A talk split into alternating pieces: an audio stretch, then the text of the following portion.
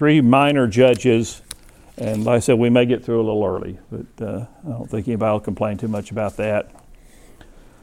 Uh, Joshua 1 really is a summary of the conquest. But it's interesting how it, how, how it comes across when we read it in Joshua 1. The first 21 verses really talk about conquest, and we're going to see a map in a minute, it'll help see this. Really talks about the southern part of the, the kingdom.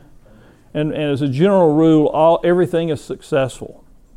You know, the one exception in verse 19, we see that uh, there was difficulty in uh, fighting. The, the, they're victorious in the hills, but not on the plain.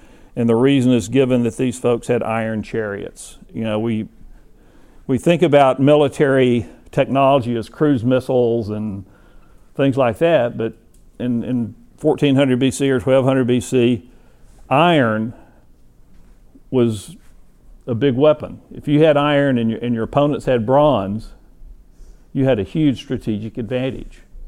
So here we're told that was the one failure. But as you, as you read down, and, and you know, if you've got your Bibles, you might look uh, here. The rule of thumb for all these is that, is that they're unsuccessful. Now, they, they're, or I should say, partially successful. They tend to not be able to conquer the people. The people end up serving them, but they're not eradicated. They're not driven out. Now, uh, next, the next session of classes, Terry and Hilton are going to be talking about First and Second Samuel, and you know we're we're going to get into the period of the kings and eventually into a divided kingdom, and and this really I think sort of I hesitate to use the word prophesy, but it, it's an early indication that those northern kingdoms are going to be more prone to turning away from God you know, the, the fact that they don't conquer, they leave these people among them, they're their servants, but they're still there, they're still influencing them. So, so again, we see the, the, the southern kingdom, Judah, the faithful kingdom, being very successful in their conquest, while the tribes that are associated with the northern kingdom aren't. Uh, uh, the one exception, but even this is, is not a, a complete uh, success. We're told, the house of Joseph, we'll talk a minute about what that means. They go up against Bethel. God's with them, and, and uh, typically, as, as, we so often see, there's spies involved. Man, uh, again, think back to Jericho. Remember the, the spies going to Jericho? Here, that a man helps them out. They say, Show us the way into the city. We'll deal kindly with you. Show them the way in the city. Put to the sword. They let him and his family go. Uh, but when we saw Jericho, what, what happened with Rahab? her family followed God. They became part, really part of, of God's people. And, and if you remember, Rahab gave a great testimony as to how she believed in God and how she trusted God, believed in His power. This man apparently, he just says, I'll show you the way. But so instead of this man going, you know, with uh, becoming a, a believer, he goes into the land of the Hittites, builds a city, and renames it Luz, and it's still there. So again, it, they're successful but they're not successful, Paul. Judges or Joshua? That should be judges, I'm sorry. Yeah, so again, even even when they're successful here, the you know, a new city, you know, they they destroy Luz, but now a new Luz arises.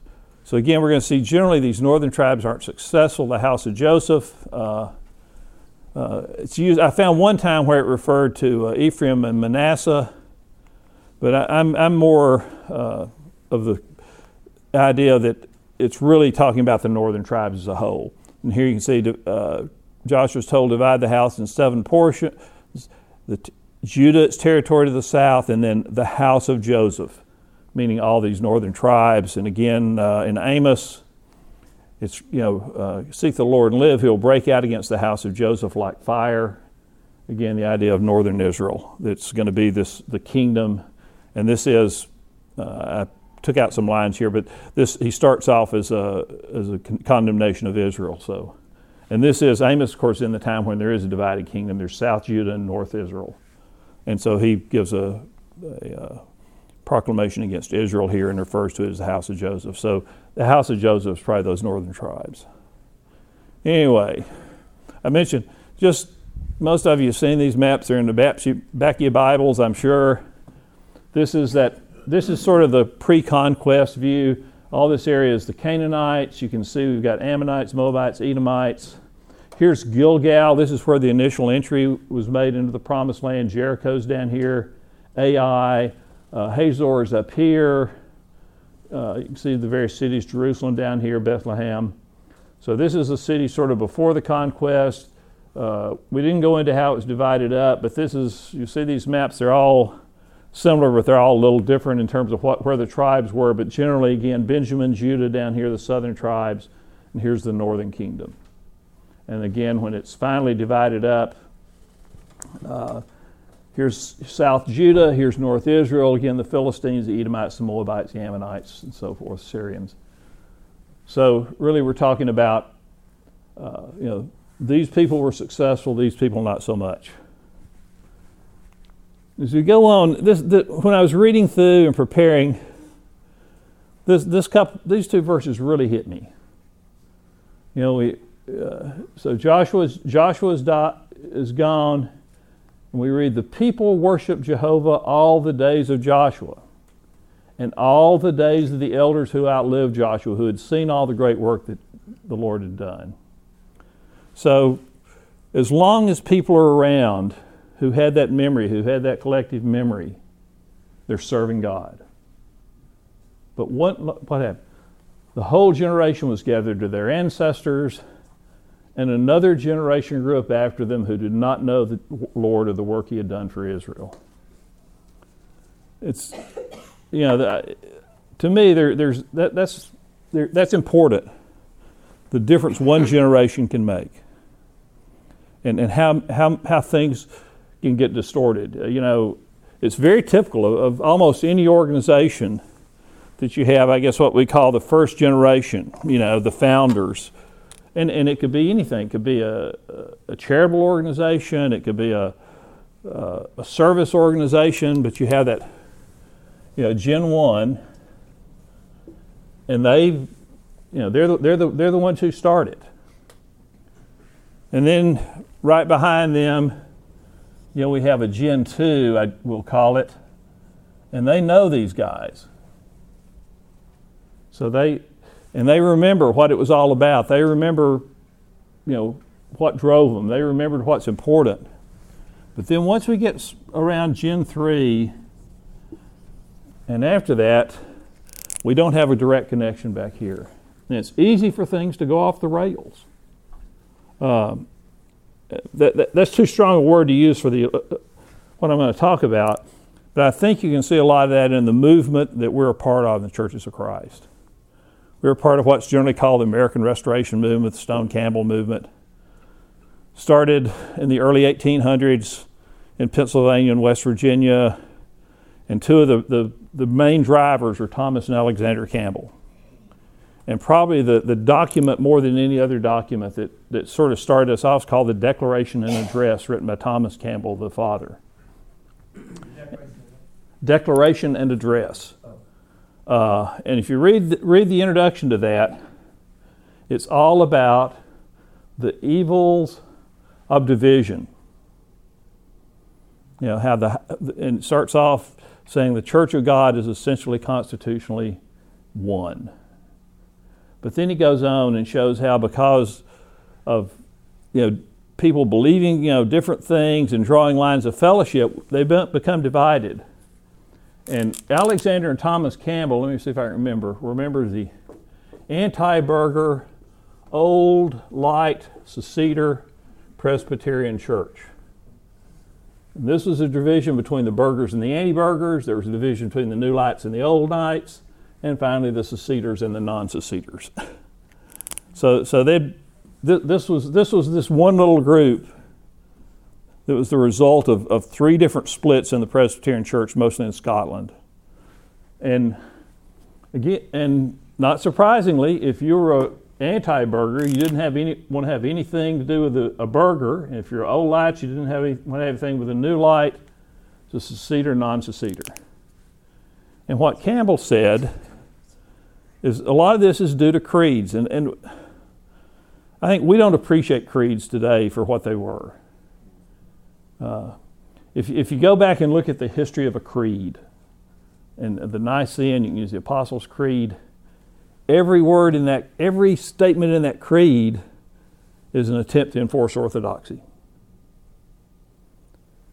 Uh, matter of fact, the big, the great schism that occurred around 1000 AD, where the, we had the what's the Eastern Orthodox separated from the Roman Catholic Church, about 10,000. And as, as with any church split, there are stated reasons and there are underlying reasons, and there were both in this.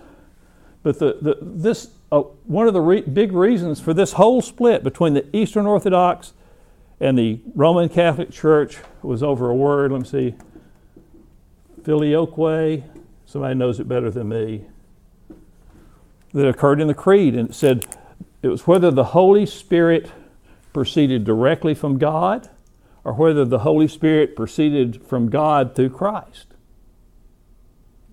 That was the. Th- now, if, if any of you would, would like to argue either one of those positions today, I'll, I'll cede the floor to you right now.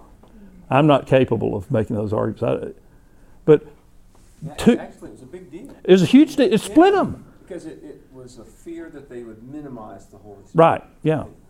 And so you had the Roman Church and the Orthodox Church. There were one before about 1000 BC, roughly. I, don't know, I, don't, I should have looked up the date, but I didn't.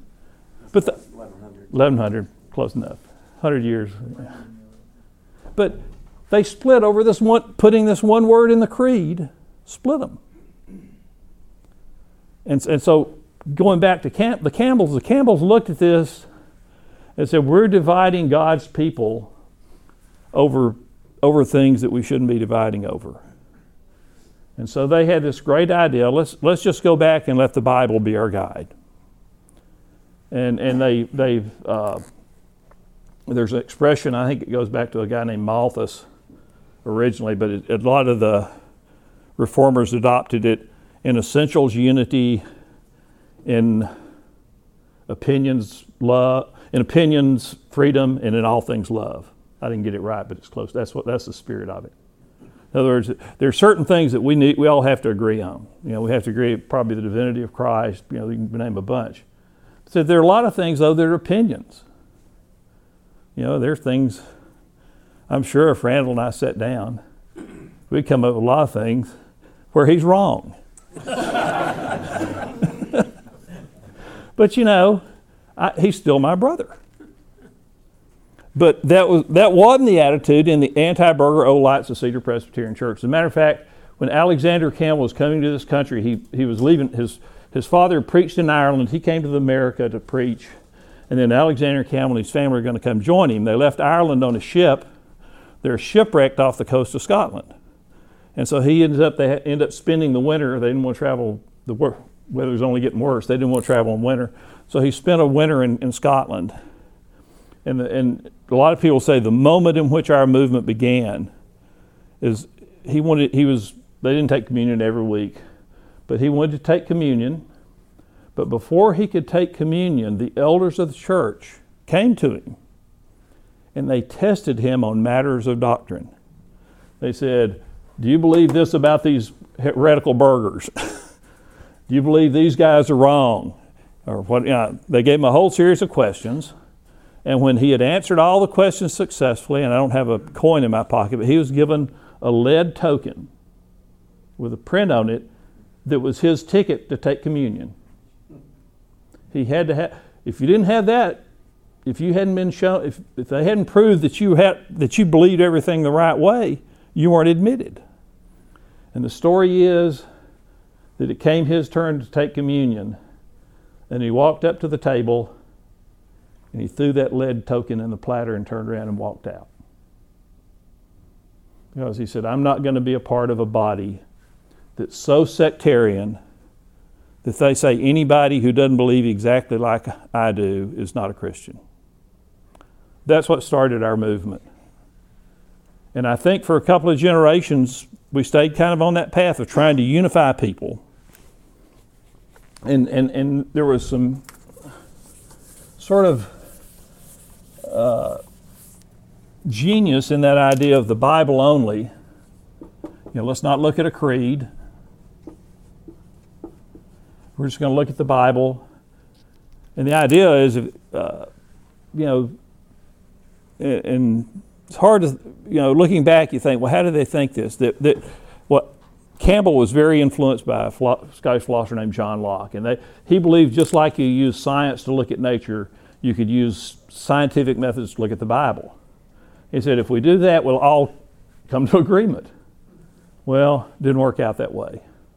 And gradually, you know, you had this, uh, you know, these two themes of unity and following the Bible. And gradually, this one kind of, in the churches of Christ, this one kind of got lost. And we focused on this one. And we really became insistent that you ins- uh, understand the Bible just like I do. You know, that if, that if you don't believe the right thing on this, you, you know, you don't belong. And so, uh, in my mind, I, sadly enough, I think the churches of Christ sort of became what Alexander Campbell left. They became this very, the, uh, now, churches of Christ have never had a, had a written creed, but we've had unwritten creeds. In other words, you better believe this and this and this, or, you, or you're not accepted. And you, you don't have to write it down to be a creed.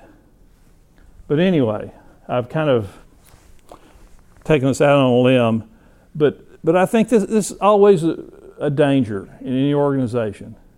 Is as we move from that first generation and from the folks who knew that generation, it's easy to, to get lost. And, and, and, and sort of the other, the other trend we have in institutions is we want to justify ourselves. You know, we want to justify the institution rather than the ideals that brought, started that institution.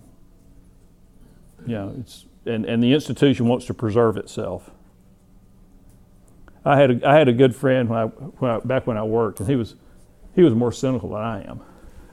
and he said, you know, he said, well, he said, he said, you know, he said, said the, he said, look, any issue. He said, look at the abortion issue. He said, if the abortion issue, he said, neither side wants it to be settled. He said, because organizations have built up that oppose uh, a woman's right to choose, or, or whatever you want to call it, or, or who oppose abortion. He said, they've, they've built up, they've gotten organized, there are people who have jobs. If the issue were to disappear, they'd disappear. So really what they want to do is they want to keep it hot. They want to keep, they want to keep the fight going because once the fight stops, they're out of a job. And, and it's easy for institutions to build themselves up that way. And so I think we always have to remember let's go back. And again, it's kind of what the restoration movement was about. They said, let's, let's go back to the sources. Let's forget these creeds that have built up over 2,000 years, the traditions. Let's go back to the fount, uh, the fount, to the, to the original source, the, uh, the German word Quelle, spring, which is the source. Let's go back there. And let's, let's look at the source. Let's look at what the church was in the first century and try to build on that rather than build on top of what's been built over 2,000 years. So, anyway, I got off and did a little preaching, hopefully. Any comments on this? Am I off base? Cherry. Do you think these elders were the ones appointed by Moses and his father in law said, You got to get organized? Uh, I don't think they would have outlived, it specifically says they outlived Joshua. Well, but Joshua, I mean, That was at the same time. they're the same time. They'd have been peers. Okay. Depending on their rotation. The, the election. Okay. But if, if Moses if Moses appointed okay okay yeah oh, right he would appoint yeah they might be early. yeah It was early in the wilderness. that's what I was trying to remember when did he appoint them Well, but so, I mean, I mean, Joshua and them were peers.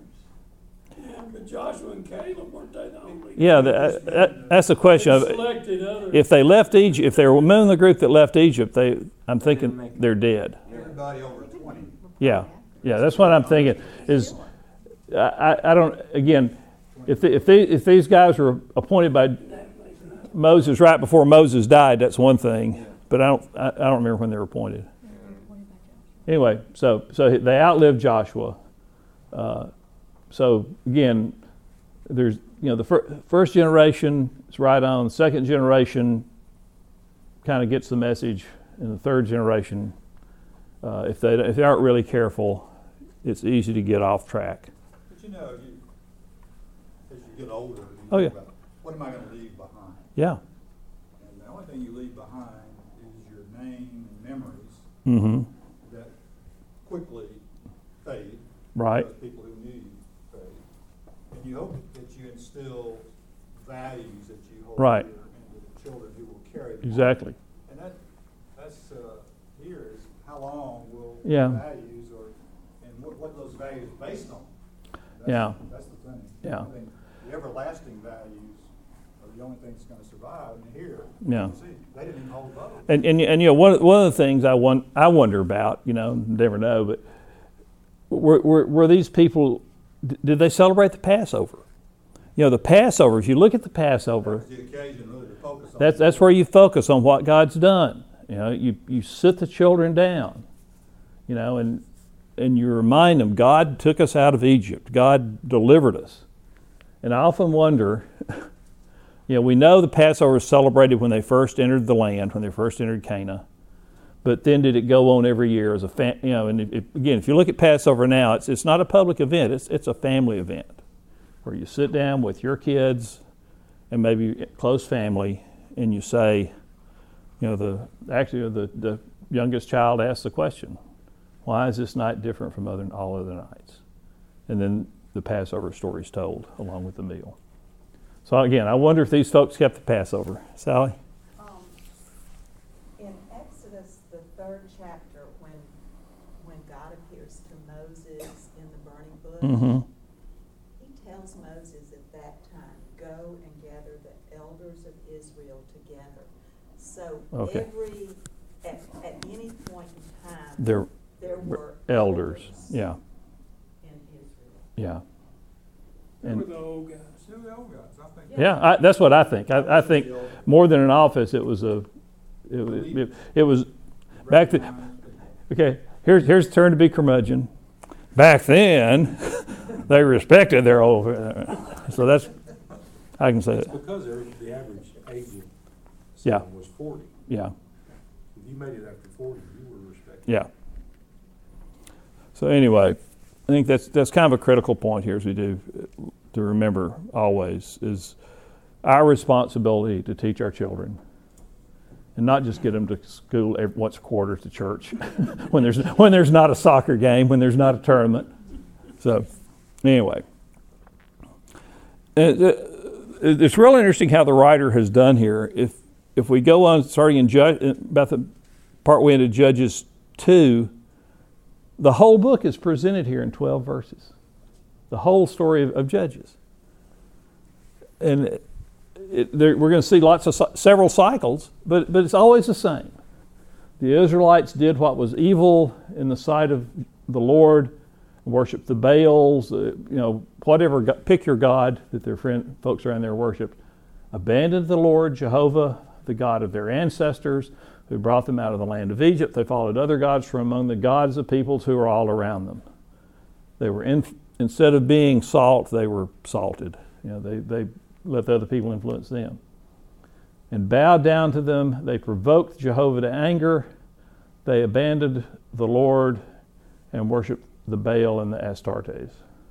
And these are just some of the local divinities. So, so what happens when they do that?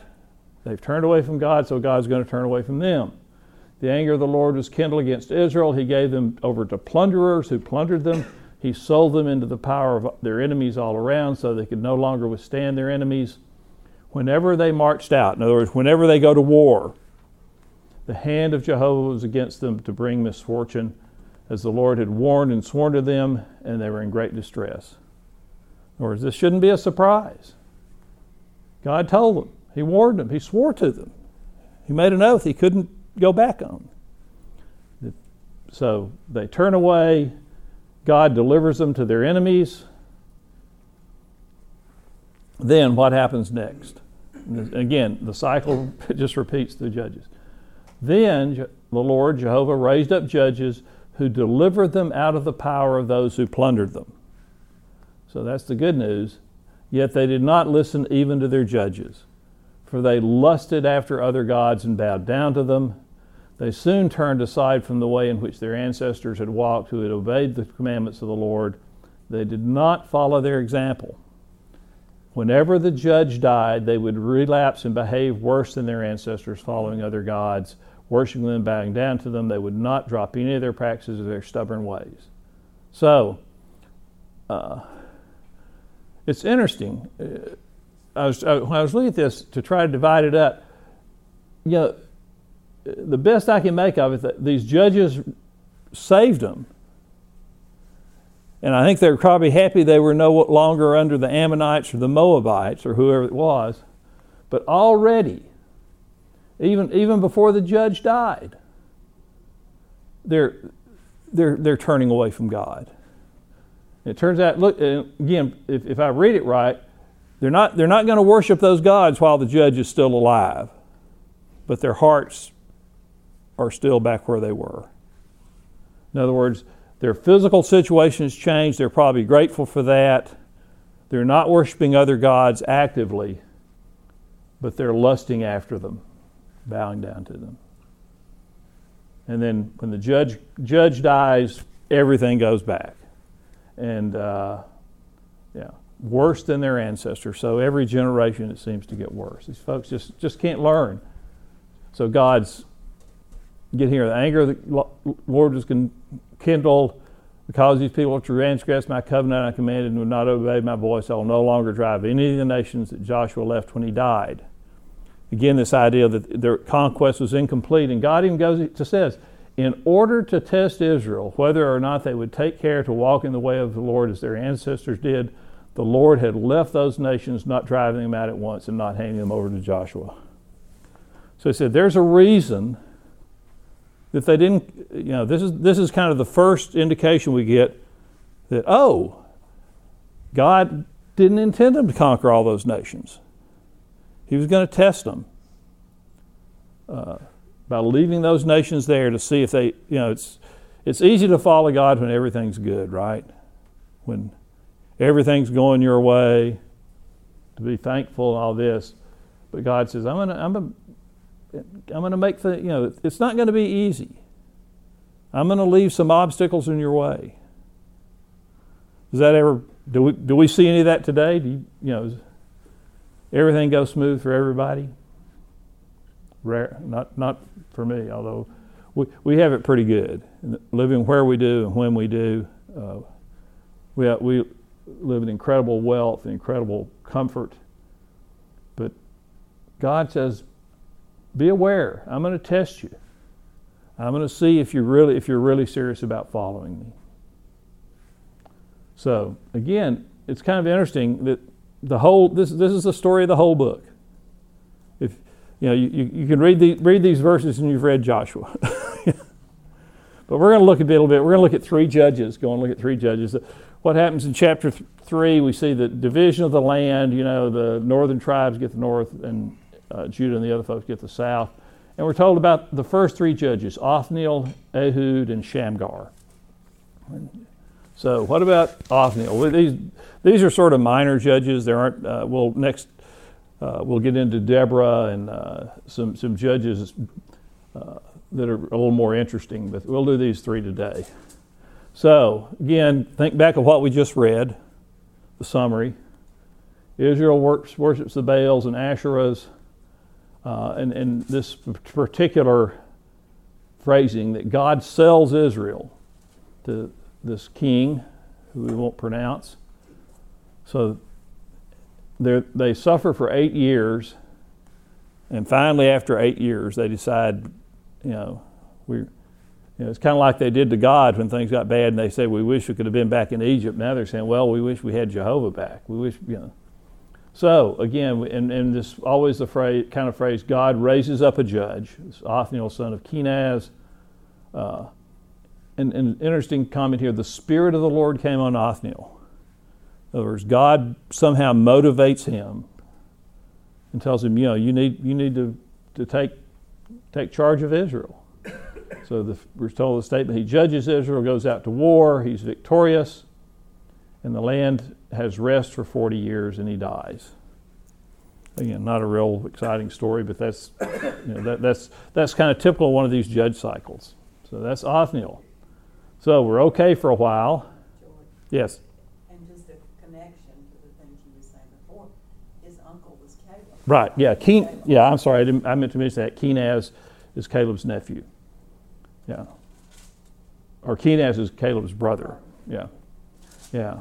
Now here's here's the one. This this is a, this is a great story. I'd love to teach this to junior high boys. Yeah. This is this is kind of the story. So again, Israel turns against God. Now it's going to be Moab, and and and again, I always like to look and see how it's phrased. God before God sold Israel to King Cush, whatever, and now God is going to strengthen Moab, and they're going to make an alliance with the Ammonites, Amalekites, and again serve for 18 years. And the Israelites cry out to God, to Jehovah. He raises up a deliverer, Ehud, the son of Gera the Benjamite, and he's a left-handed man. So remember that. Now here's the story. Here's our friend old Ehud, and he's we're told for some reason that he's left handed. So he's a sneaky guy. I've always heard the Benjamites were ambidextrous. That's somewhere. All right. I'll, I'll take. they- I mean, that's, they're the temple guards. Okay. Well, I, I, I that's new one on me. I'll, Okay, all right. I'm gonna find it. You, you can. in- in- Okay. So anyway, Ehud, he's a deliverer. He's a left-handed man. Now the Israelites, if if you're serving a king, one of the things you have to do is send tribute. So they send, so Ehud says, "I'll take the tribute." He make something before he goes. Makes a sword, double-edged, eight, double-edged, 18 inches long, and he straps it to his right thigh. So he goes and he gives he, he gives the tribute to, to, to the king, and uh, I don't know if we're giving the king King Eglon. Yeah, I'm sorry for it. So he goes to give the king Eglon, and we're told that Eglon was a very fat man. So anyway, he gives the tribute, and and uh, the people who who had hauled the, all the goods they're sent away, and things are about over. And Ehud gets to, we're told, the sculpted stones near Gilgal. It may have been some idols or something, but whatever. He gets there and he turns back. And goes back and says, I have a secret message for you, king. The king says, Silence! And everybody leaves, and they go up on the roof chamber. And he comes over, and here's King Ehud. You're not fat, Terry. He comes, and you, th- you know, he probably says, Come here, I've got a message for you. And he brings him in close, and he goes, Yeah! and he sticks that 18 inch knife right in his stomach. And the guy, Ehud, is so fat that that 18 inch knife disappears inside, or Eglon is so fat, it disappears inside. And then he messes his pants. Told the dirt, my translation says the dirt came out. Uh, but that, that's what happened. He defecated as, as he died. So here he's, he's assassinated King Eglon. He sneaks, he goes, says he went into the vestibule, closed the doors of the roof chamber on him, and locked them. And so he's gone. He's left. So now, read this. When he'd gone, the servants came. They saw the doors of the roof chamber were locked, and he thought, he must be relieving himself in the cool chamber. You see that irony? here the, we're told that he soiled himself, and here the servant saying, well, maybe he's going to the bathroom. Well, yeah, he's, he's gone. And finally, says they were, so they waited until they were embarrassed. When the still did op- open the doors of the roof chamber, they took the key and opened them, and there was their Lord lying dead on the floor. So, and mean, Ehud escaped, passed behind, beyond the sculptured stones. When he arrived, he sounded the trumpet in the hill country of Ephraim. Israelites went down from the hill country. They go on. They're told, God has given the Moabites into your hand, and they're victorious. And Israel is once again delivered. So, uh, it's always interesting that the stories we get. You know, this here's a political assassination, basically, that's carried out by, by Ehud on King Eglon. And it's told in a very kind of scatological way. You know, the, the fact that, you know, we're, we're told about him soiling himself. We have the servants asking, you know, there all these stories are not PG rated in the Bible. And again, we'll, we'll when we get to Samson, they're certainly not. You know, we'll get there in a couple of weeks. So we've got three weeks left. So that's that's our second judge. And then the final one we'll talk is, is one verse, Shamgar. After him came Shamgar the son of Anath, who killed 600 of the Philistines with an ox goad. He too delivered Israel. That's all we're told about him. So next week we're going to go on. We're going to get into Deborah and uh, uh, another kind of go- we're going to have another gory story next week. Uh, another another person is going to get killed in an unpleasant way. But uh, these are these are the stories, you know, that are written down to show that God, in whatever way, is going to take care of His people if they'll turn to Him. But they have to turn first. Jim. George, uh, uh, yeah, this is, i I'm not an Old Testament person at all, so I, I love reading the stories, but I don't think about it that much. I'm trying to put into context for me what was the role of a judge. He appears to be part king, part general, part leader, uh, Yeah, or she, Yeah. with Deborah, but I, it's. I struggle with that too. I mean, obviously here we, we we've got military men. yeah. These first few judges, to me, if I were going to just describe them by what we're told, I, they seem to me to be more generals. You know, they're they're they're going to lead the people in an uprising against their oppressors. They're going to take over. But when we go on, you know, the fact they're called judges, I think they do they do make decisions. They're kind of in this transition from tribal people to a king, is the way I see them. And so they're going to start fulfilling some of those roles. And indeed, when we get to the last of judges, you actually see some hereditary judges for the first time. In other words, someone's son becomes judge after him, which which sounds a whole lot like a king. So yeah, Paul. I think, just my, my thinking, I think Moses and Joshua were the first judges. Yeah. And Moses gives you a, a real strong picture Uh huh. of what a judge Yeah. is. And so does Joshua. And and I think probably These others are abbreviated. Samuel may I would see Samuel as the last the the final judge before the kings. And, and, and again, you're going to see a, a wide variety of activities these folks are, are carrying out. But generally, in, in the book of Judges, they're always going to deliver the nation from somebody else. They do other things as well. But the action that's called out in the book that, that the author wants us to see is these God ra- raises up this person and they deliver his people. That's, that's the message that comes out. Some of them are real, really smart, some of them, like Samson, not so much. So, thank you very much.